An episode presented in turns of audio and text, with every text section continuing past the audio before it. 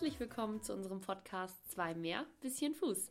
Der Podcast, der hinter die Reitsportkulissen hört. Präsentiert von Ongard Marketing und Nicole Clement.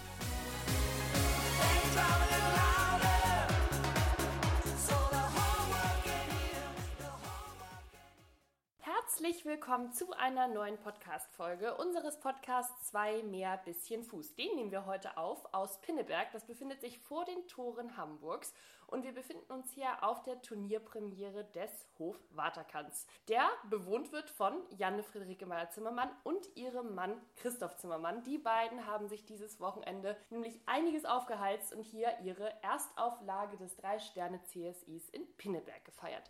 Ich sitze hier nun zusammen mit einem ganz besonderen Interviewgast und zwar mit Annika Hansen. Herzlich willkommen, Annika. Hallo, schön, dass ich da sein darf. Wir freuen uns sehr.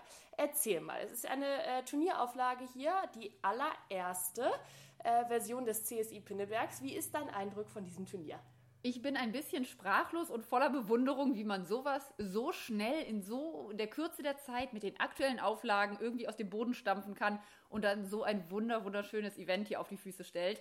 Äh, die Atmosphäre ist sensationell. Es gab am Anfang ja so ein bisschen Wetterkapriolen, aber die sind komplett im Griff und es ist einfach wahnsinnig schön hier zu sein. Was ist denn das Besondere an diesem Turnier? Ich meine, es gab jetzt ja schon so ein paar Turniere in Corona-Zeiten, aber hier hat man irgendwie das Gefühl, es kehrt so ein bisschen zurück zur Normalität, oder?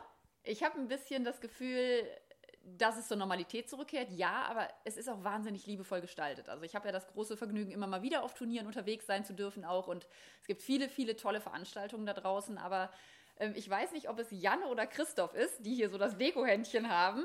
Ähm, final haben sich viele Entscheidungen dann selber getroffen und einfach eine wahnsinnige Atmosphäre geschaffen. Also es ist wahnsinnig familiär. Man fühlt sich unheimlich wohl, es ist elegant, ohne zu spießig zu sein. Also die ganze Atmosphäre, die sie hier geschaffen haben, ist einfach wirklich sensationell und man hat einfach auch mit den Zuschauern plötzlich das Gefühl, wow, das könnte bald wieder normal werden. Mhm. Nun bist du ja nicht nur hier, weil du das Turnier schön findest und weil du Zuschauerin bist, sondern eben auch, weil du deinem Job nachgehst. Genau. Ähm, was genau machst du denn hier eigentlich? Ich habe ja die große Freude, Mercedes-Benz Markenbotschafterin zu sein und ein Teil meines Jobs ist es dann auch, dass ich auf diesem Event sein darf und hier dann für Mercedes äh, zum Beispiel ein YouTube-Video drehe oder dass ich eben die Instagram-Stories mache und ja, die Marke so ein bisschen halt auf meinen Social Media Accounts platziere und präsentiere und hier die Neuheiten zeige.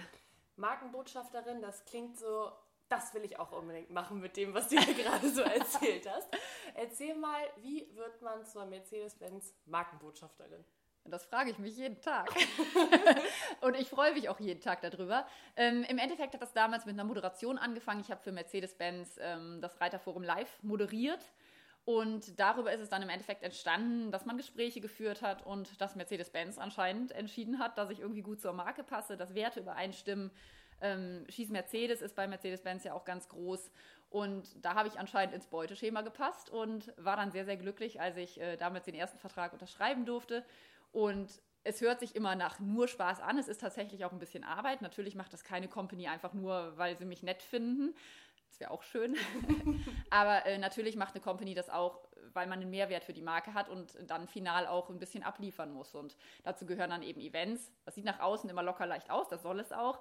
Ähm, aber natürlich gehört, gehört ein Job dazu, gehört Arbeit dazu und nachher auch eine Dienstleistung, die ich ja für die Marke bringe. Mhm. Und wie sieht diese Dienstleistung aus? Wenn du jetzt hier vom Turnier nach Hause fährst, was steht dann für dich auf dem Programm?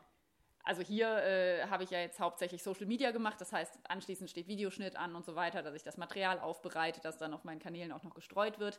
Wenn ich zum Beispiel eine Abendmoderation für Mercedes-Benz habe, gehört natürlich die komplette Vorbereitung dazu. Ähm, man macht die Interviews und so weiter, man moderiert dann den Abend und man ist halt ähm, ja Gesicht der Marke und halt stets auch darauf bedacht, dass man die Marke bestmöglich präsentiert. Also meine Aufgaben sind ja so breit gestreut, also sei es Moderation, Social Media, dass ich in anderen Geschichten irgendwie teilnehme.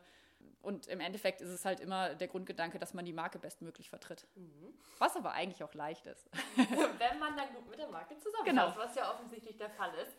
Pinneberg, das liegt ja nun vor den Toren Hamburgs. Mhm. Also wir befinden uns hier absolut im Norden und hier im Norden haben wir einen weiteren Turnierklassiker, bei dem Mercedes-Benz ja auch ganz groß geschrieben wird. Und zwar unser deutsches Ring- und Dressur-Derby in Hamburg, was dieses Jahr in leicht veränderter Auflage stattfinden wird, wie wir dieses Wochenende erfahren haben. Also es wird kein Derby selber geben, aber eben ein Fünf-Sterne-Turnier am äh, letzten Augustwochenende, mhm. bei dem auch Mercedes natürlich mhm. vertreten sein wird.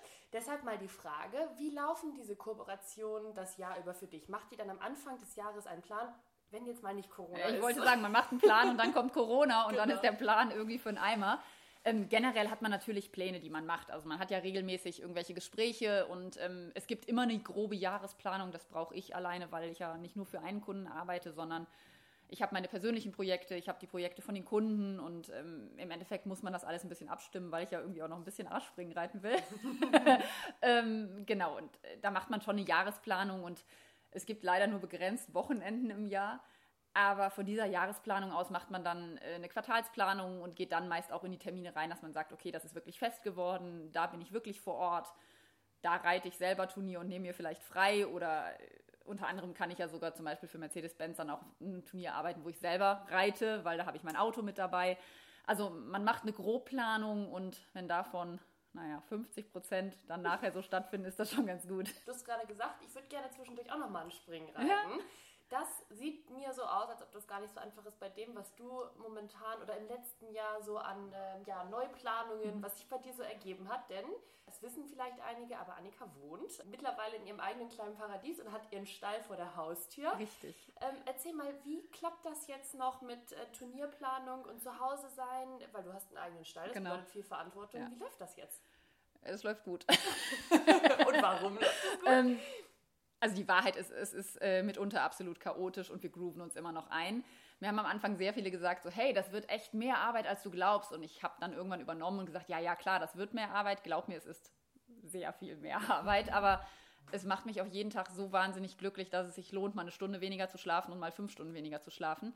Ähm, ich komme langsam in so einen Rhythmus, wo ich sage, okay, ich kann normal planen ähm, man muss halt alles einfach vorbereiten und strukturieren. Man braucht Leute, die einen unterstützen, die da sind, wenn ich nicht da bin. Und ich habe Hoffnung, dass ich dieses Jahr wirklich noch Turnier reiten werde. Mhm. Ich glaube, man muss halt einfach Prioritäten setzen. Wann ist es der Job? Wann muss man sich selber eine Auszeit nehmen? Und im Endeffekt ist es das alles wert, weil ich habe plötzlich die Pferde genau da, wo ich sie immer haben wollte, nämlich äh, ja, vor der Nase. Und das ist einfach wahnsinnig schön. Mhm.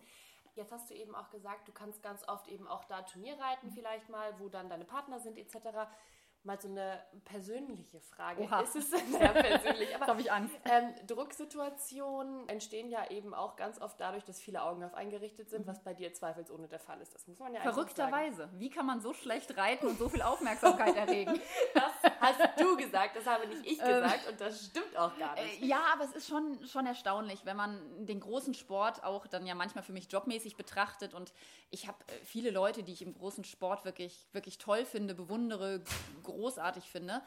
Und dann sieht man teilweise wirklich auf ländlichen Turnieren, dass da doch mehr als 20, 30 Leute mal vom, also jetzt aktuell mit Corona sicherlich nicht, aber in den Jahren davor plötzlich vom Abreiteplatz mit an den Platz gehen und gucken und filmen und machen. Also ich habe keine Ahnung, wie das die großen Leute machen. Wahrscheinlich blenden sie es besser aus.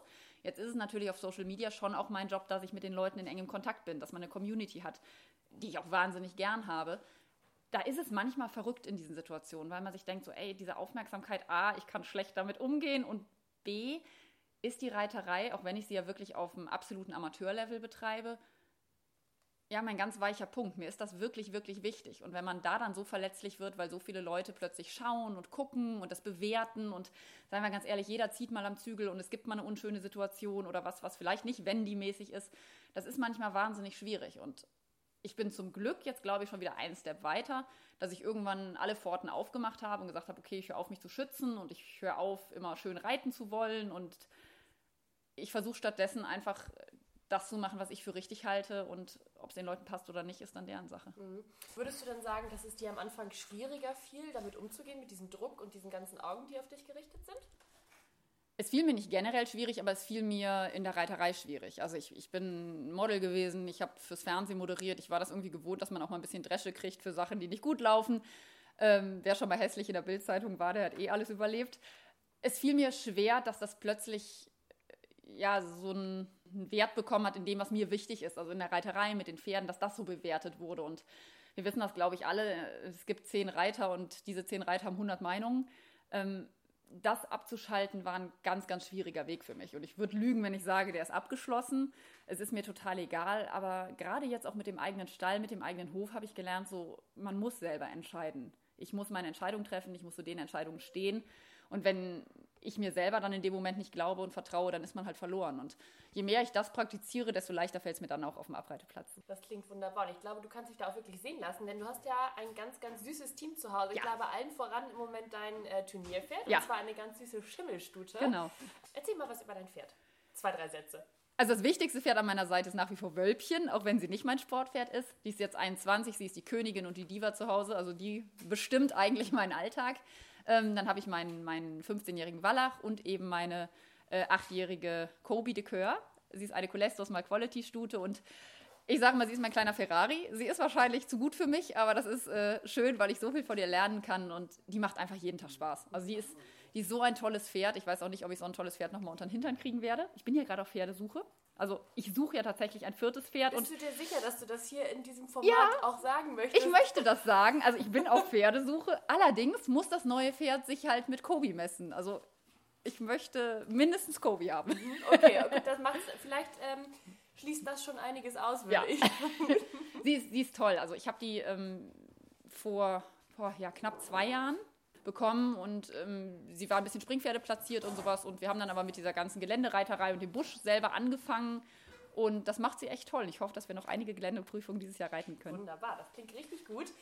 Dieses Jahr ist ja jetzt so langsam, hat man das Gefühl, ein bisschen Normalität Mhm. kommt wieder. Ich würde sagen, gerade dein Alltag, du bist ja nun viel unterwegs, du hast von deinen Kooperationen erzählt, Mhm. von deinen Partnern, das ähm, führt halt einfach mit sich, dass man viel durch die Welt reist. Geht wieder los. Genau, war dein Leben im letzten Jahr so ein ganz anderes als die Jahre davor? Sehr anders, weil ich wahnsinnig viel zu Hause war, was ich aber ehrlich gesagt auch unglaublich genossen habe. Also so gerne ich eigentlich auch unterwegs bin und diese Events liebe, ich habe das schon zu schätzen gelernt, zu Hause bei den Pferden zu sein, jeden Tag selber machen zu können. Und gerade mit, mit der ganzen Online-Geschichte und Social Media konnte ich halt auch einfach super von zu Hause arbeiten. Also das hat einfach sehr, sehr gut funktioniert. Ich muss mich jetzt wieder daran gewöhnen, dass es so ein bisschen losgeht, weil mir dieses ganze ruhige Jahr natürlich auch die, ja, die Möglichkeit gegeben hat, das mit Ponyhausen alles auf die Reihe zu kriegen, den eigenen Stall umzubauen, da alles zu organisieren, anzukommen. Ich glaube, in einem normalen Jahr von mir wäre diese eigene Stallnummer echt schwierig geworden. Und meinst du, das hat jetzt langhaltige, äh, langhaltige, ich meine nachhaltige Folgen, dass du jetzt schon so ein bisschen mehr in Zukunft zu Hause sein wirst? Oder wie wirst du da jetzt die Balance finden? Ich muss mit den guten Events gelockt werden. Nein, Quatsch. Also es gehört äh, zu meinem Job, dass ich reise. Es gehört zu meinem Job, dass ich unterwegs bin. Ich war früher dann immer schon mal so, dass ich lieber dann spät abends nach einem Job dann doch nochmal die Nachtfahrt in Kauf genommen habe oder einfach morgens gefahren bin ohne Hotel und gesagt habe, okay, ist ein verdammt langer Tag, aber ich schlafe zu Hause. Ich glaube, das ist ein bisschen mehr geworden. Also auch heute Abend könnte man sicherlich entspannter sagen, okay, ich penne hier noch eine Nacht im Hotel und mache morgen ein schönes Frühstück und düse dann zurück, ist ein Arbeitstag. Aber ich fahre heute Abend noch. Und, Und dann geht's morgen früh zu dem Vorlesen. Nee, es geht heute Abend noch zu dem Vorlesen. Ach Ich mache garantiert Abend heute noch die letzte Heufütterung und einmal über die Nasen streicheln. Das lasse ich mir nicht nehmen. Okay, wunderbar. Dann würde ich sagen, sind das sehr, sehr schöne Abschlussworte. Vielen lieben Dank, Annika, dass Sehr du an diesem Wochenende hier warst, dass du uns so tolle Einblicke gegeben hast in dein persönliches wie auch Berufsleben. Äh, und dann würde ich sagen, genießen wir hier noch den letzten Turniertag im Genau. Pinneberg. Wir schauen uns jetzt noch den großen Preis an. Danke wir. dir. Danke dir.